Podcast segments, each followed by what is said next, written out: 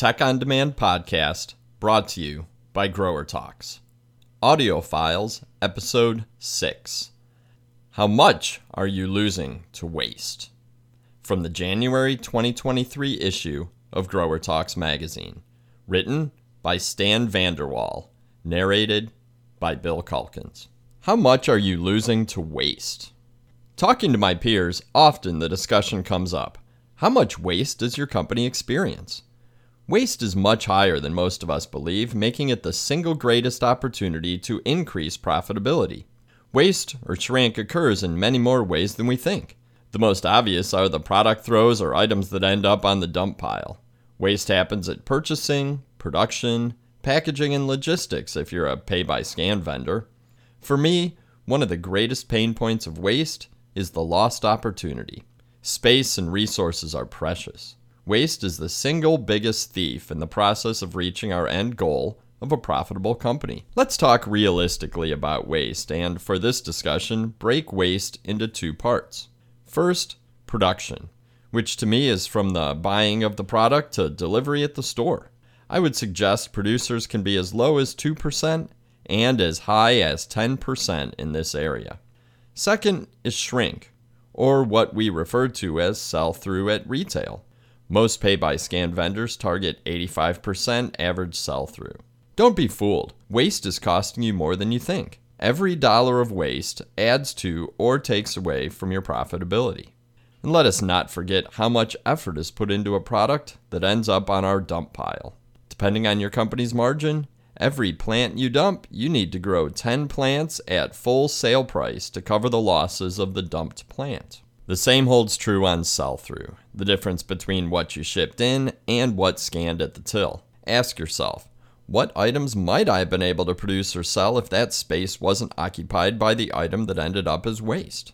Poor management of our production process can add excess labor and material costs. Significant waste occurs in energy when our facilities don't seal properly, lighting isn't managed, and thermal curtains aren't regularly maintained. In logistics, we can also experience significant waste. This happens when the product shipped doesn't arrive at the store as the same quality plant that was shipped because of damage during shipping. In the retail environment, waste occurs due to lack of watering, consumer handling, or simply having more inventory than the rate of sale.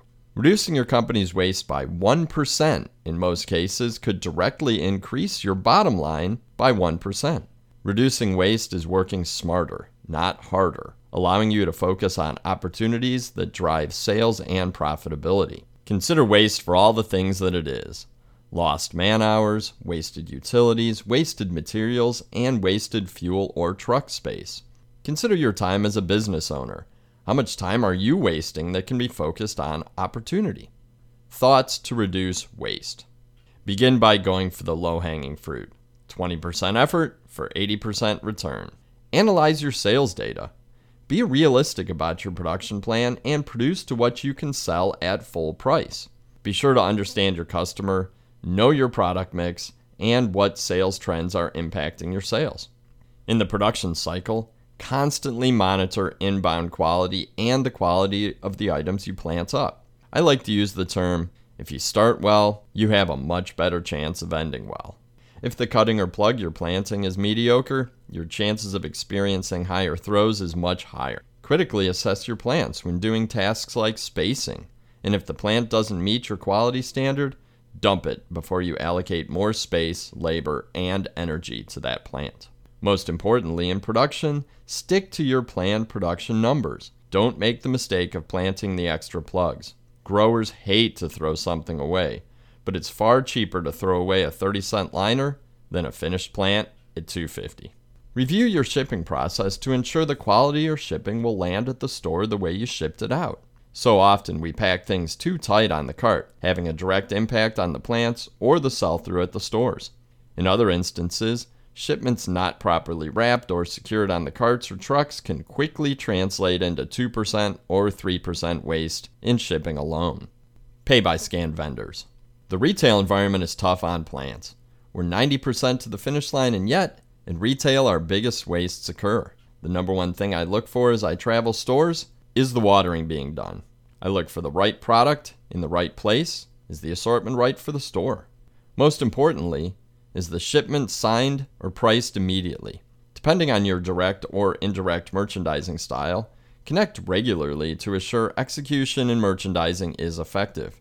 I've seen again and again good merchandising can easily have influence of 5% in sell through and additional 5% in sales growth.